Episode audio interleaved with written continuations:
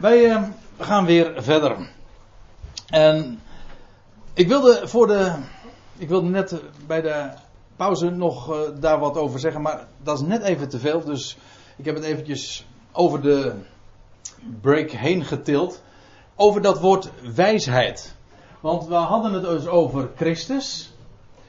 Uiteraard, over wie anders zouden we het hebben, niet waar? In wie al de schatten van wijsheid en kennis ehm, verborgen zijn. Ja, het ging dus over die schatten van wijsheid. Maar ik wilde nog even wat zeggen over dat woord wijsheid.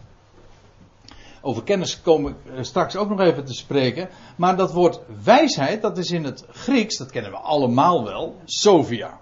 Je hebt ook uh, dames die deze mooie naam dragen. En je hebt zelfs een stad in Bulgarije die zo heet. Wat zeg ik, een stad? Het is de hoofdstad van Bulgarije. Sofia. Maar uh, dat is dat woord Sophia, dat is dus het Griekse woord voor wijsheid. En we kennen het trouwens ook allemaal vanwege de, het woord filosofia of filosofie. Philo betekent liefde voor en filosofie betekent dus liefde voor wijsheid. Maar dat woord Sophia, daar kwam ik recentelijk achter, dat wordt afgeleid van een Hebreeuws begrip. En dat vond ik heel opmerkelijk, want dat was mij eh, nog nooit eh, verteld. En daar stuitte ik op. Op een, een neutraal woordenboek die, of een lexicon die daarop wees. Hoogst waarschijnlijk werd er gezegd, dus er werd een slag om de arm gehaald. is afgeleid van een Hebreeuws begrip, namelijk tsofim. Sophie, Sophie.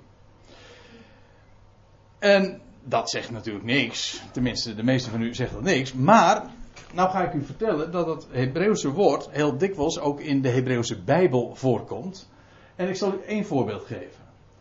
Uh, 1 Samuel 14, vers 16. Daar wordt gesproken over de uitkijkposten van Saul te Gibea. Het wordt nog eens een keertje zo ook vertaald met uitkijkposten.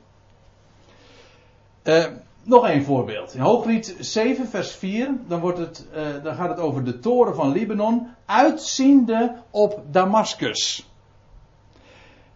Het wordt, ik zei al, het wordt heel wat keren in de Hebreeuwse Bijbel gebezigd. Maar altijd heeft het te maken met, ja, het wordt vertaald ook met wachters, maar met uitzicht. Dat zie je hier duidelijk ook. Een wachttoren. Dat zicht geeft, dat uitzicht geeft. Om welke reden dan ook, maar het biedt uitzicht. Hier wordt gesproken over de toren van Libanon. Uitziende, of dat uitzicht geeft op Damascus. En wat dacht u van Hebreeën of Micha 7, vers 7? Ik zal uitzien naar de Heer. Hier, in al die drie gevallen, ik, ik, geef zomaar een betrekkelijk willekeurige aantal voorbeelden. En ik beperk me er ook even bij. Maar uh, u kunt het zelf uh, voor uzelf nog eens nagaan als u een concordantie op dat Hebreeuwse woord pakt. En dan zul je, krijg je een hele lijst en u zult zien, het heeft altijd daarmee te maken met uitzicht. En dat geeft zo'n zo zo'n Grieks begrip een Hebreeuwse lading, maar daarmee ook een enorme uh, betekenis. Want wat is wijsheid daarmee? Heel bazaal, dus gewoon als je terugbrengt naar zijn, naar zijn oorspronkelijke betekenis, dus naar zijn etymologie, zoals dat met een mooi woord heet, dan heeft dat te maken met uitzicht. En dat, is, dat geeft zo'n woord een enorme lading, want het is dus meer, of nou, meer weet ik niet of helemaal de juiste woordkeuze is, maar het is in elk geval, het is iets anders nog dan inzicht. Dat breng je vooral verband met, met kennis, hè? dat je inzicht hebt. Maar wijsheid heeft te maken met overzicht of nog mooier uitzicht.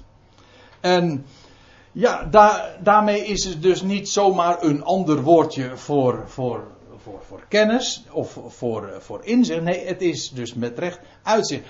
Wanneer je het woord van God kent, dan krijg je, in, dat geeft inzicht, verstand. Het, informatie, dat klinkt me te klinisch, te koud. Het is veel meer, het geeft inzicht. Het geeft ook, dat woord, uh, daar doelde ik al even eerder op, op dat woordje. Pardon? Ook dat er iemand uh, wat zei. Op dat woord begrip? Ja, begrip, ja. Dat is de, dat je het verband van de dingen ziet. Hè? Dat je grip hebt op, uh, op het geheel. Maar dit woord uitzicht, dat, het woord van God, dat, is dat geeft wijsheid, maar dat wil zeggen, het geeft ook overzicht. Dat je het geheel overziet, maar ja, over, dat is overzicht, maar uitzicht, ja, dat is een, een woord ja, met recht van perspectief. Het geeft uitzicht op Gods toekomst, het geeft uitzicht, ja, omdat je ook met recht, vind ik ook altijd een hele mooie, het woord van God stelt ons op de hoogte. Ja. Als je diep nadenkt over zulke woorden, dan denk je van ja, wauw, dat, zo is het precies. Het woord van God stelt ons met recht op de hoogte, op een hoge plaats.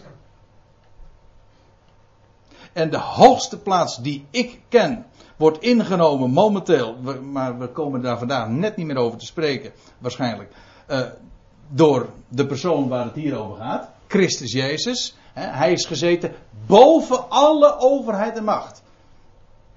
De hoogste plaats en in hem zijn wij geplaatst. Dus als er één type mens vandaag op de hoogte gebracht is, dan zijn wij het wel. En daarmee dus ook uitzicht mogen hebben.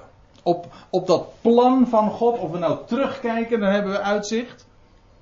Ja, dan, dan, kijken we, dan kijken we terug op de plannen Gods. nou, zojuist hadden we al eventjes een, een, een inkijkje in dat, uh, in dat wat, wat God beschikt had voor de Ionen.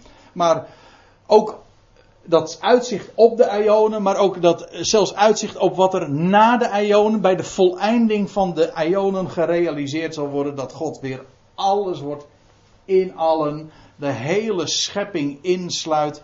Kortom, uitzicht, ja. En of je het nou hebt over dat uitzicht in verband met het volk Israël of uitzicht met betrekking tot de Ecclesia, die hij in onze dagen uitroept. Altijd is het uitzicht. Dat is wijsheid. Dus. Ja? Oh, nee, ik dacht. Ik verstond, je zegt weer alles wordt. Waarom weer? Omdat alles uit hem is? Oh, uh, ik zei het zo. Uh, nou, in ieder geval, hij was, hij was alles in zichzelf. Dat was even de gedachte die ik zojuist in gedacht had. Hij, God was voor de Ionen alles. Maar dan in zichzelf, want er was nog niks. En straks is hij weer alles, maar dan in alles wat hij heeft voortgebracht. Hm? Alles in allen, moet ik misschien beter zeggen. Dus uh, dat je heel erg goed luistert, uh, dat je erg elk woord uh, serieus neemt van de schrift is een goede zaak, maar uh, soms uh, is mijn woordkeuze ook maar heel gebrekkig hoor. Daar moet je je goed van bewust zijn. Ja. Maar in elk geval, dat woord wijsheid, en dat wilde ik u toch niet onthouden, dat heeft dus te maken met Sophia, Sophim, en dat is uitzicht. En dat is dus, als je dat, als je dat, die, woord en die betekenis ook meeneemt in uh, wanneer we lezen in het Nieuwe Testament over Sophia, over wijsheid, ja, dan geeft dat een, uh, een, zoveel meer betekenis. Christus, in wie al de schatten, zoveel rijkdom is weggelegd, hè, want dat is wat het woord schat is, van wijsheid, uitzicht naar alle kanten toe. Sterker nog, niet alleen naar alle kanten toe, maar naar elk creatuur. Wij hebben uitzicht perspectief voor elk mensenkind, voor elk schepsel. Hoop. Ja, het was niet voor niks. Christus, het geheimenis Gods, hè. Christus, de hoop der heerlijkheid. Als je Hem kent, dan heb je uitzicht. Dus dat is het mooiste, het rijkste wat er is. Ik vind inzicht uh, hebben en steeds meer in, gaan, gaan verstaan van het woord van God is heerlijk. Maar dat je echt ook uitzicht hebt, elke dag dat je daaruit mag leven, dat perspectief. Ja, er is niets mooiers en heerlijkers dan dat. Goed, dat is even wat die wijsheid betreft. Ik ga verder, want er is nog een woord dat hij gebruikt: kennis. Dat, dat woord kennen we trouwens ook allemaal wel. Gnosis. Ik zei, ik had het net al even over epignosis, over dat wat kennis, wat op de kennis ligt. Maar dat woord kennis, dat is dus gnosis. Maar ik wilde dat uh, eventjes nog uh, linken met een ander woord. Waar Paulus, dus trouwens ook de Korinthebrief, waar, waar ik al eerder uit citeerde, 1 Korinthe 13. Waar Paulus en heeft over geheimenissen, de verborgenheden. Maar ook over gnosis. En dan wordt het vertaald met wat te weten is. Ja, dat is eigenlijk wat kennis is. Dat wat je kunt weten. Dat is, dat is kennis. Wijsheid is uitzicht. Kennis is dat wat te weten is. Wel, ongeacht of we het nou hebben over uitzicht. Of, of uh, hebben over, over inzicht. Dat wat te weten is. Het ligt allemaal besloten in hem. In wie al de schatten van wijsheid en kennis verborgen zijn. Inderdaad, verborgen, dat is waar. Ligt niet voor het oprapen, je leest het niet in de krant, maar het is beschikbaar. En wij zijn met recht op de hoogte gesteld. En ja, dat we besef zouden krijgen van die dingen. Maar even terugkomend op 1 Corinthië 13. Paulus zegt daar, al waren het dat ik profetische gaven had.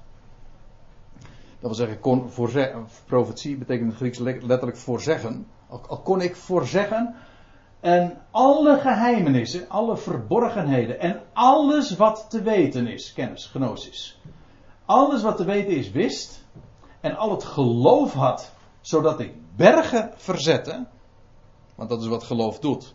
Als je staat op het woord van God, dan is er geen berg te hoog, eh, maar dat wordt verzet door het woord Gods. Als je daarop staat, dat geloof dat bergen verzet. Maar, zegt Paulus, en daarom noem ik het nu even, maar ik had de liefde niet, ik waren niets. En dan zie je dat die dingen toch allemaal weer bij elkaar komen. Want wat eh, is nou het geweldige van het kennen van die geheimenis, eh, van dat geheimenis van God, van de verborgenheid van God? Wel, daarin zijn alle schatten van wijsheid, van uitzicht, van kennis, van wat er weet is eh, besloten. Maar het, het, het raakt ook het hart. Ik heb het al eerder even aangehaald. Dat de harten bemoedigd worden. En dat we in de liefde tezamen, als je daar samen kennis van neemt en samen je daarvan op de hoogte stelt. Dan ga je verstaan wat liefde is. Want uiteindelijk, al die geheimenissen Gods bepalen ons bij die ene en dus bij liefde. En als je dat niet begrijpt, dan kun je weten wat het er weten is. En dan kun je profetische gaven hebben. Het betekent niets, zegt Paulus. Namelijk, uiteindelijk in de essentie komt het er allemaal op aan dat je gaat, werkelijk gaat verstaan dat wat er ook te weten is, wat er voor zeggen valt, wat er ook allemaal aan verborgenheden liggen. De essentie is dat je gaat verstaan dat er één is die om niet, want dat is, dat is dat woordje liefde, agape, onvoorwaardelijke liefde, die alles tot een goed einde brengt en die alles ook omsluit en omarmt en lief heeft. Hij heeft de wereld, de schepping lief. Hij laat het nooit varen. Nou, dat is, dat is uh, waar, waar dat geheim uiteindelijk ook allemaal over gaat. Wel, als we het hebben over Christus, dat bevredigt hart en hoofd. Het, is, het zijn de. Ik las van iemand die zei van het, de, de grote vragen en de raadsels van, van, van het heelal en van het universum, van de schepping. En het, het hele raadsel trouwens van het bestaan. Wel, dat wordt bevredigd. Dat wil zeggen, nee, ik moet het goed zeggen. De, het antwoord eh, vinden wij gewoon in Christus. In hem is alle, zijn alle dingen geschapen. We hebben het daar eerder over gehad. En door hem wordt het gedragen. En, door, en, en, en tot God zal het uiteindelijk allemaal terugkeren. Maar dat is niet alleen maar, dat geeft niet alleen maar inzicht, dat geeft uitzicht, maar het doet je hart werkelijk kloppen. Het, waarom? Wel, het bepaalt je bij wat werkelijke liefde is voor heel de schepping ja, wat is er, wat is er groter dan dat? En dan begrijp je ook waarom Paulus die, uh, die beeldspraak gebruikt van rijkdommen en van schatten. Dat is het ook. Is, alles ligt besloten in hem. En waarom zegt Paulus dit ook? Wel, nou laat ik het maar. eh, laat ik meteen maar verder gaan. Vers 4. Hij gaat het namelijk zelf eh, motiveren. Dit zeg ik opdat niemand u met drogredenen misleiden. Waren ze al aan dat gevaar eh, waren ze voor dat gevaar dan al gevallen? Nee, ook dat zullen we in de navolgende versen zien. Maar het dreigde wel. Dit zeg ik opdat, opdat niemand u met drogredenen misleiden. Drogredenen, bedriegelijke redenen. Daar zijn er heel wat van. Je kan. eh, er, zijn, er zijn hele verzamelingen van eh, ja, typen drogredenen. Hè, die. eh, u, moet dat maar eens een keertje op internet op na, nazoeken. wat voor soorten drogredenen er, er zijn. Maar ik kan, u, ik kan er wel een paar voorbeelden van geven. Kijk, een drogreden is eh, gebaseerd op twee dingen. Of in ieder geval wordt gekenmerkt door, door. Of soms een combinatie, maar of door onjuiste aannames. Dus het uitgangspunt deugt niet. Of door misleidende conclusies. En zeg niet dat je daar niet gevoelig voor bent. Zelfs Nee, niet zelfs. Maar juist als je intellectueel bent ingesteld, ben je er eh, vatbaar voor. Voor drogredenen. En dat, dat, heeft te maken met ja, dat een mens zich gemakkelijk laat bedriegen. Nou, laat ik een paar voorbeelden geven, want ik, dit klinkt misschien wat abstract. Maar eh, een drogreden is bijvoorbeeld. Ieder, ieder weldenkend mens weet toch dat. En dan volgt er iets waarvan algemeen geaccepteerd wordt dat dat zo is. En de, het idee is, het, de aanname is dat aangezien iedereen dat denkt, zal het dus wel zo zijn. Maar het is een drogreden. Sommige mensen die gaan eh, redeneren precies de andere kant op. Zeggen van, dat is trouwens ook een drogreden. Die zeggen van, eh, dat zijn de, hoe, hoe zal ik ze nou zo even aardig noemen? De mensen die wat te, eh, de tegendraad zijn. Ik, ik vind even niet het juiste woord. Maar die wat tegendraad zijn. Zeg u?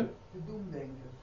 Recalcitrant. Ja, de re- ja dat, bedoel ik meer. Ja, de recalcitranten on- eh, onder ons of eh, in het algemeen. Die, die redeneren juist van nou, oh, als, eh, als iedereen het zegt, zal het, eh, zal het dus niet waar zijn. Maar als, als niemand het denkt, dan, zal- dan zal het dus wel waar zijn. Oh, ook dat is natuurlijk niet, dat is ook een drogredenering.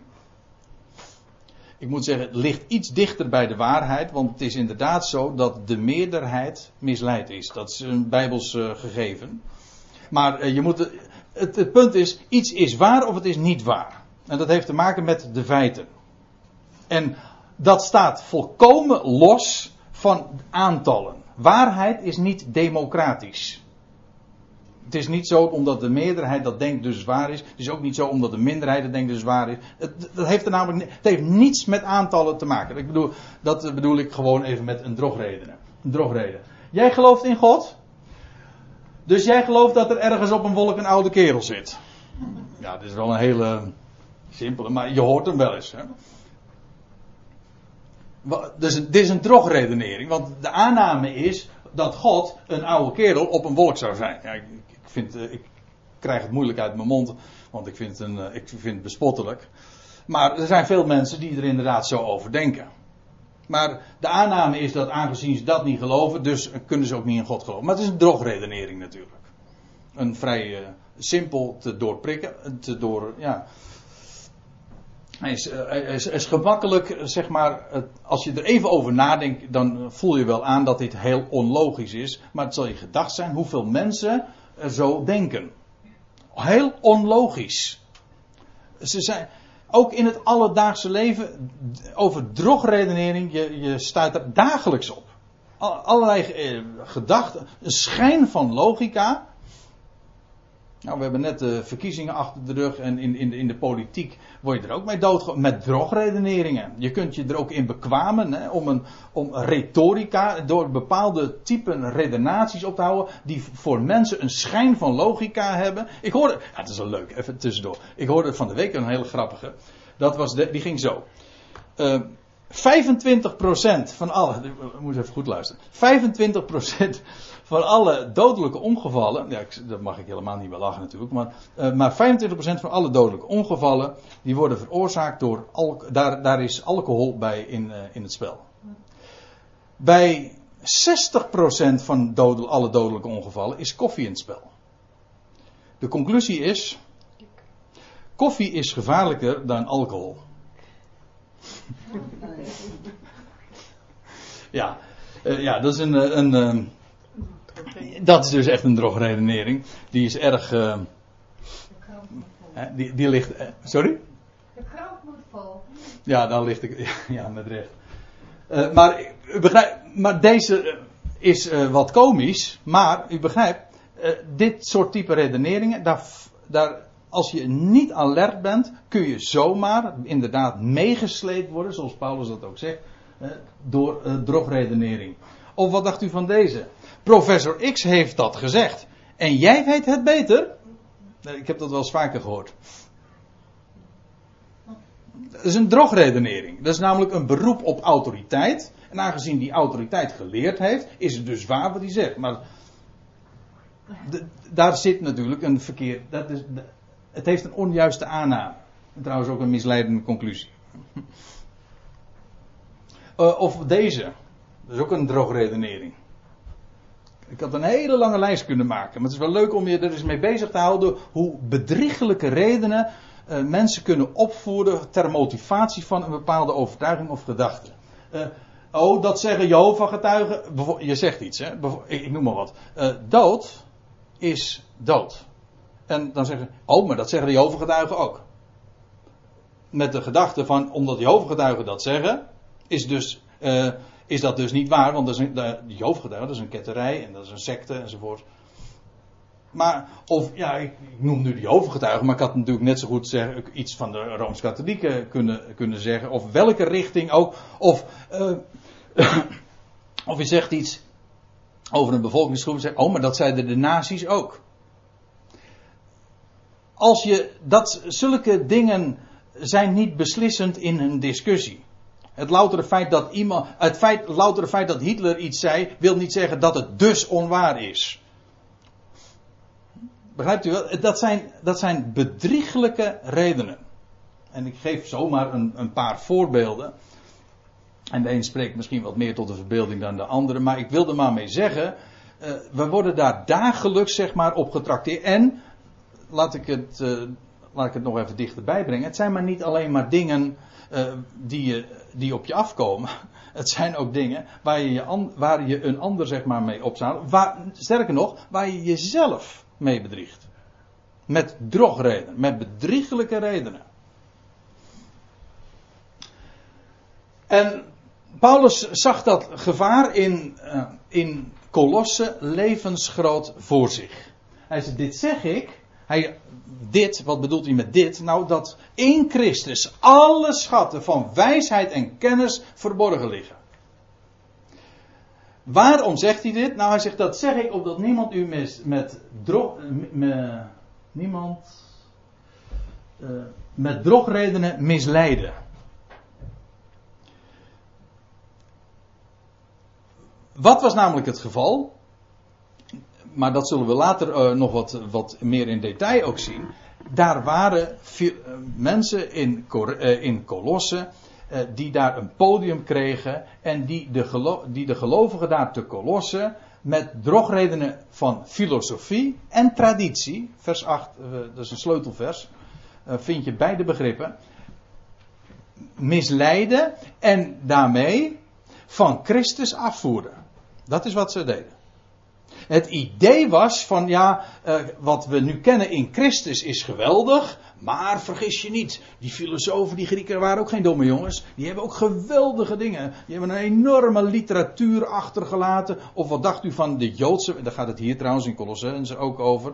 Over wat de Joden in de loop der tijd, in de, uh, van, in de loop der eeuwen, allemaal aan, aan wijsheid hebben op uh, opgebracht en, en vastgelegd in boeken. En daar kun je zoveel kennis van nemen. Dat, en je, het is geweldig wat we in Christus hebben, natuurlijk. Want dat, want dat kun je gewoon dan laten staan. Maar het is drogredenering.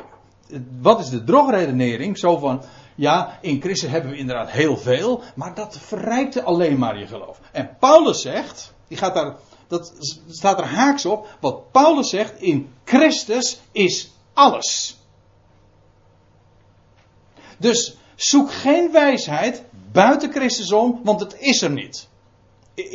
daarom benadrukt hij iedere keer ook dat ik heb, ben vergeten dat te, te onderstrepen en er eerder op te wijzen. Maar iedere keer gebruikt hij inderdaad over dat woord volledig. En dat alle. Alle schatten van wijsheid en kennis. Dat wil zeggen, zoek je schatten van wijsheid en kennis. Nou, dan kun je. Dan, dan moet je wezen bij Christus. En dat wat in hem ligt, in het woord Gods. En daarbuiten is het niet.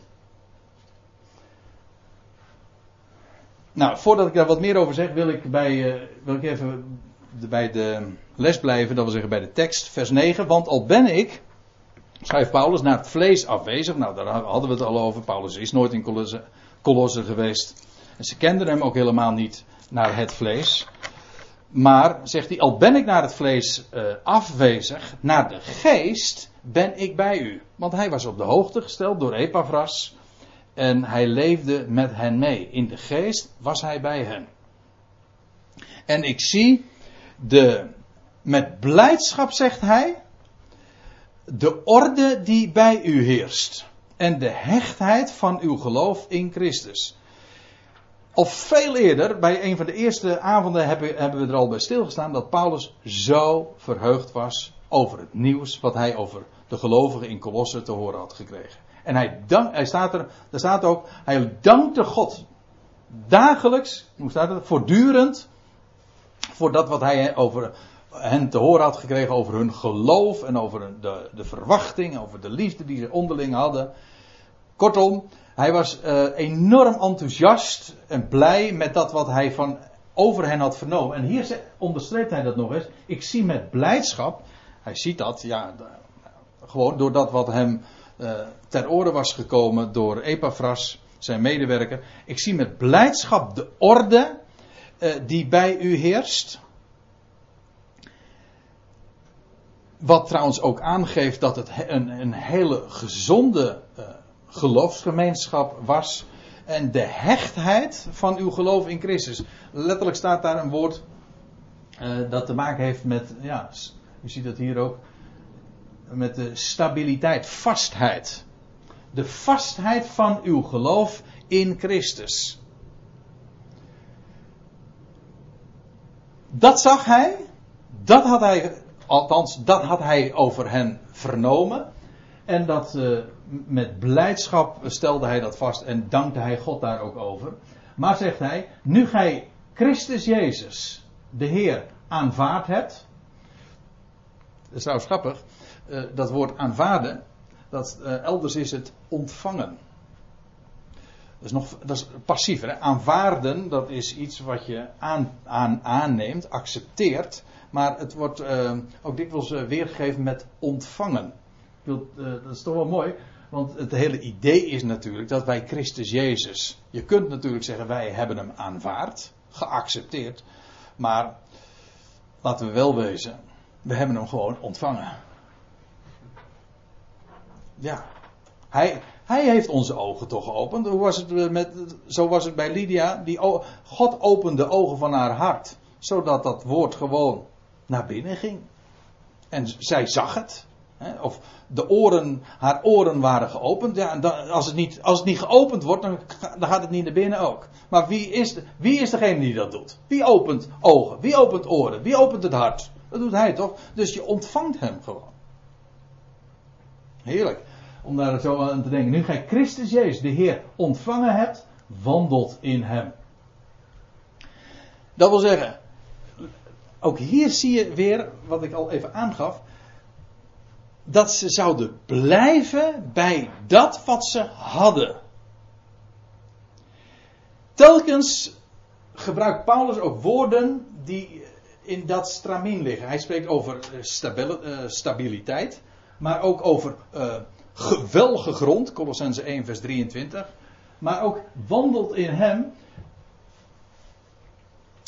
Dus de derde keer dat ik nu de apostel Paulus, dezelfde apostel aanhaal, maar uit de Korinthebrief, daar staat dan uit hem is het, Dat wil zeggen uit God. Uit God is het dat gij in Christus Jezus zijt. Waarom zijn wij in, in Christus Jezus? Ja, is dat onze keuze? Nee, dat is uit Hem. Uit Hem is het dat gij in Christus Jezus zijt, die ons van God is geworden. Ja, daar staat hier dubbele punt wijsheid, maar ik denk dat het net iets anders is. Uh, die ons van God geworden is wijsheid, dubbele punt. En wat is die wijsheid dan? Rechtvaardiging of rechtvaardigheid, heiliging en verlossing. En als ik het goed versta, dan is die Christus Jezus is ons geworden wijsheid, uitzicht. Ja, en dat is rechtvaardiging in het verleden. We zijn, we zijn gerechtvaardiging, gerechtvaardigd. Heiliging heeft te maken met wat er nu gebeurt, wat God door ons heen doet. En zoals hij, ja, wat hij doet, uh, heiliging. En verlossing heeft te maken met de toekomst, de verlossing van ons lichaam. Dus verleden, heden, toekomst. Wel, dat is die wijsheid, dat uitzicht dat wij hebben. En dat hebben we allemaal uit Hem. Wel, dat is waarmee je dus trouwens ziet, het begint bij Hem. En het hele proces vindt plaats uit Hem en, en in Hem. En, en de voltooiing eveneens, de verlossing van ons lichaam. Het idee is, Hij is genoeg. Wandelt in Hem. Nou ja, ik, uh, ik word op mijn wenken bediend, want uh, dit is precies ook het woord wat Paulus ook hier weer bezig. Hij zegt, uh, wandelt in hem en geworteld en dan opgebouwd wordend in hem, bevestigd worden, dat wil zeggen vastgesteld worden, in hem, in het geloof zoals u geleerd is. Waarbij het de gedachte is, als je, toen zij ooit gelovig werden, toen was, toen ontvingen zij Christus Jezus, de Heer. Ze ontvingen nieuw leven. Ik bedoel, een mens is een sterveling, ze ontvingen de boodschap van nieuw leven, van hoop. Toen was hij genoeg. Nou, zeg ik, als dat toen de waarheid was, dat, dat veranderde helemaal niet, want toen, hij was toen genoeg. Hij is ook nu voor jullie genoeg. En als jullie op willen groeien en wijs willen worden en meer willen uh, verstaan, inzicht, dat is allemaal tot je dienst. Daar gaat het ook inderdaad om. Maar vergis je niet, het is in niemand anders dan in hem. En denk niet dat als je, dat je, als je buiten hem gaat zoeken, wijsheid. Ik hoor, eh, nou, is uh, juist. Deze week kreeg ik nog weer een uitgebreide mail van iemand die, die zich wat zorgen maakte over, ja, over de gemeente waarin hij, waar hij naartoe ging. En er waren allemaal mensen die, die zich, zich bezig hielden met allerlei psychologische uh, technieken. Dat, eigenlijk, dat zijn psychologische scholen die in de wereld opgang doen. Hè, hoe, je, hoe je zelfverzekerd wordt, kan worden, maar ook hoe je uh, omgaat met, met, met, met schuldgevoelens en met het verleden. En kortom, ook in het pastoraat wordt dat dan allemaal geïntroduceerd. Maar het zijn gewoon wereldse modellen. En dan, dan zegt men van ja, het is geweldig wat we hebben in het woord, allemaal tot je dienst. Dat klinkt wel vroom, maar laten we, uh, vergis je niet die, die, die, psychologie. Ik geef nu even het voorbeeld alleen van psychologie. Dat is toch niet niks en daar kunnen we ons voordeel mee doen. En dat soort technieken worden dan allemaal ja, worden losgelaten op gelovigen. En dit vind ik nou typisch een voorbeeld van wijsheid elders zoeken. Het woord van God is genoeg. Als we als gelovigen bij elkaar komen, wat, wat hebben we anders dan de schrift? Zodra je iets anders nodig hebt dan de schrift, dan zouden alle waarschuwingslampen moeten gaan knipperen en, uh, en oplichten. Oplichten, ja. Want, dat, dat, je dreigt opgelicht te worden, ja. Dat is echt zo. Het woord van God is afdoende.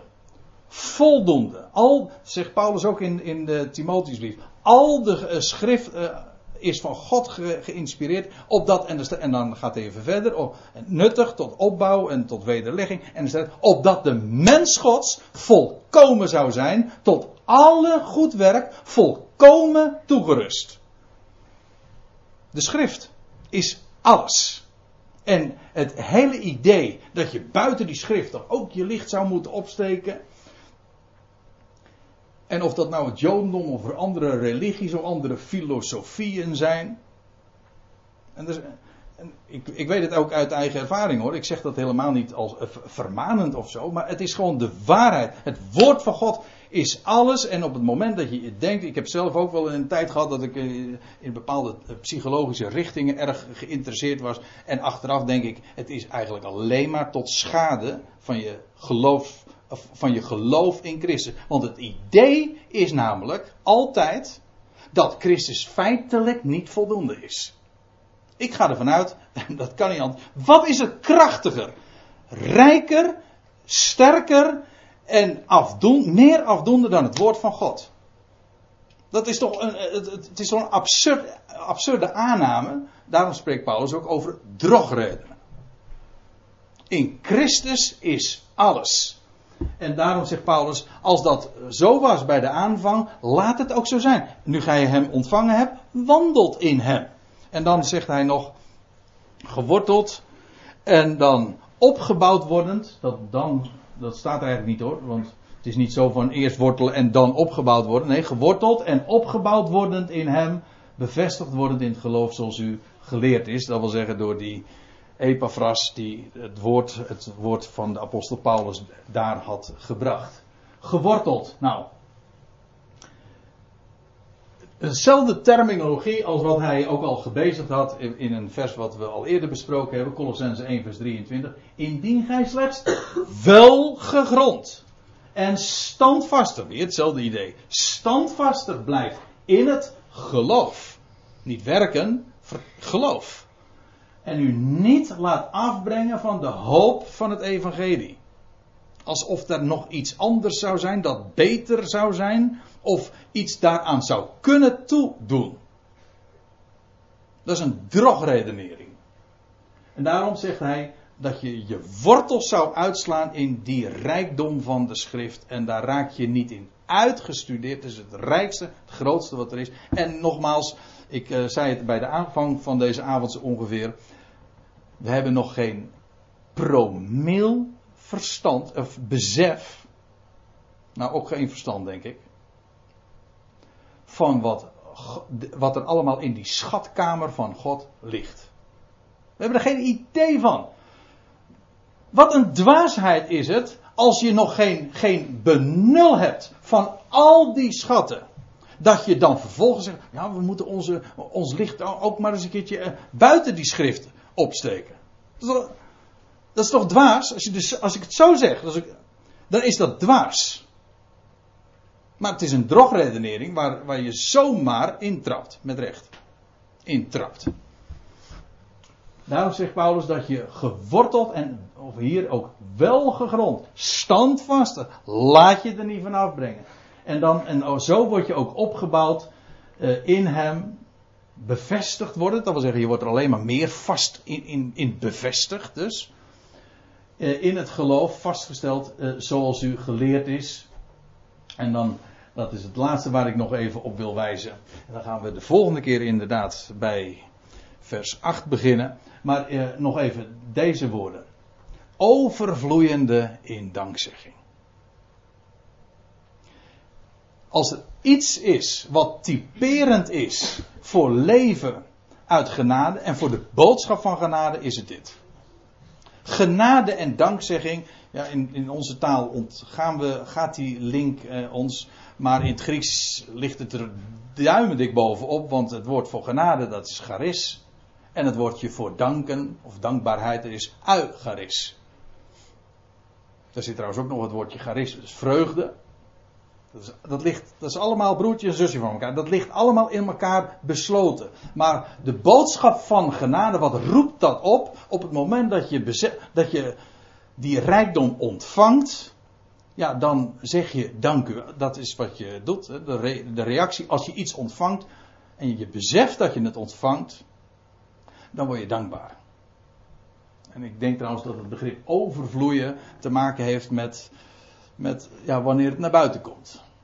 Zoals wij trouwens dat ook zeggen. Je kunt, dankbaarheid is een houding. Dat is iets wat in het hart zit. Maar waar, waar, waar het hart vol van is. Dat is trouwens ook een Bijbelse uitspraak trouwens. Ergens in Matthäus lees je dat. Maar waar het hart vol van is, daar loopt de mond van over. Dus dat overvloeien van dankzegging, dat is dus niet alleen maar een, een, een attitude, een houding, een hartsgesteldheid van dankbaarheid. Nee, het, het loopt er ook van over. Woorden van dankzegging. Alles is. Als er één God is die van ons houdt en hij alles beschikt en er nooit iets misgaat. Ja, als je dat gaat beseffen, dan, dan, dat maakt dankbaar en maakt ook enorm blij. En daarom overvloeiende in dankzij. Als je geworteld bent in die waarheid van Hem. En daarin bevestigd wordt, dan, dan is dat het, uh, het, het automatische gevolg. Overvloeiende in dankzegging. En nou doe ik alsnog wat ik uh, al eerder heb beloofd, maar ik haalde het al even aan. En dat lijkt me een hele mooie uh, tekst om mee af te sluiten. 1 Thessalonica 5. Verblijd u ten alle tijden. Ik ben haast geneigd om het dan, in de, zoals hij het in de Filipijnse brief zegt, aan te vullen. Nog eens zeg ik u. Verblijd u ten alle tijden. Ja, als er, e- we hebben zoveel reden om ons te verheugen in Hem, inderdaad, in de Heer. Verblijd u ten alle tijden, bid zonder ophouden. Waarom bidden? Nou, voor die geopende ogen. Dat we echt zouden gaan beseffen hoe rijk wij we zijn. Dat, dat is het gebed dat ik voor mezelf heb. Dat is het gebed dat ik voor u en, en iedereen die me lief is heb. Namelijk dat, dat, je, dat de ogen open gaan. Dat we tot erkentenis der waarheid komen. Besef gaan krijgen van wat we hebben in Hem. Bid zonder ophouden dat we dat zouden gaan beseffen. En dankt onder alles. Dankt in alles. In welke omstandigheden ook. Dat kunnen we doen. Ook de minnetjes in ons leven, de negatieve dingen. We weten gewoon op grond van het woord van God. Niet omdat uh, eh, Mr. Chaka dat zegt of zo. Uh, uh, Emiel Ratelband van je moet altijd doen alsof het alles positief is. Want wij hoeven helemaal niet te doen als, alsof alles positief is. Nee, dat, Nee, dat is, dat is, geen, dat, dat is pep toch. Hè? Gewoon doen alsof alles positief is. Wij weten dat elk minnetje, want die zijn er in het leven, genoeg. Wij weten dat er geen minnetjes zijn. Wij weten dat elk minnetje een plus wordt. Dus wij zijn met recht positieve denkers. Niet omdat wij, uh, omdat, uh, omdat we onszelf daartoe oppimpen of zo. Wij, dat is gewoon de waarheid. Er is namelijk een God die alle dingen doet medewerken ten goede. En dus kun je danken in alles. Ja, dat is, dit is echt zo elementair. Ik bedoel, in de praktijk van je leven, dan zegt Paulus ook: verblijd u ten alle tijden, bid zonder ophouden, dankt onder alles, want dat is de wil Gods. In Christus Jezus ten opzichte van u. Nou, dat lijken me prachtige woorden om uh, deze avond mee af te sluiten. Met deze wil van God. En ik vind het het mooiste wat er is om daaraan te denken. Om zo'n leven te mogen leven wat Paulus hier ook beschrijft. Die rijkdom van genade. Ik stel voor dat we nog deze avond zullen afsluiten. Uiteraard met dankzegging.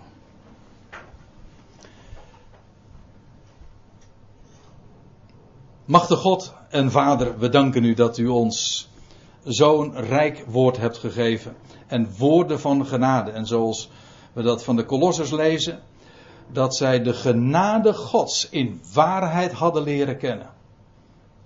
En Heer, dat wij nu, zoveel jaren later, met diezelfde boodschap van genade in aanraking zijn gekomen. Dat wij dat woord hebben ontvangen, want U hebt ons ogen daarvoor geopend, ons hart daarvoor geopend. En u vult ons daar ook mee, want het is zo rijk. En het is ons gebed, onophoudelijk, dat we verlichte ogen van het hart hebben, zodat we steeds meer daar gaan van verstaan. Dat we werkelijk gaan beseffen hoe schat hemelrijk we zijn. Met recht, hemelrijk. En dat u ons op de hoogte gesteld hebt. Letterlijk en figuurlijk. En dat we uitzicht hebben. Zo geweldig.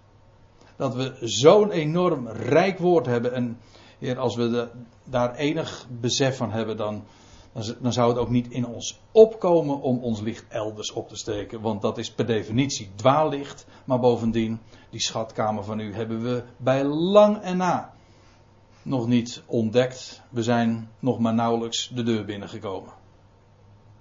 En Heer, alleen dat besef al, dat is zo spannend, ook zo avontuurlijk, want ons leven is daarmee ook inderdaad een ontdekkingstocht. Om steeds meer te gaan ontdekken. Want ook die schriften zijn zo rijk. We danken u Heer dat we bij elkaar mochten zijn bij deze gelegenheid en dat we deze dingen mochten overdenken. En zegen zo uw woord aan ons hart. Geef dat de wil van God, zoals we er zojuist aan het einde ook aan, bij hebben stilgestaan, dat die wil van God, dat we ons in alles verblijden, ten alle tijden. En danken onder alles dat dat de praktijk van ons leven is. Dag in, dag uit. In de naam van uw zoon. Hij die de dood overwon en de grote overwinnaar is. Amen.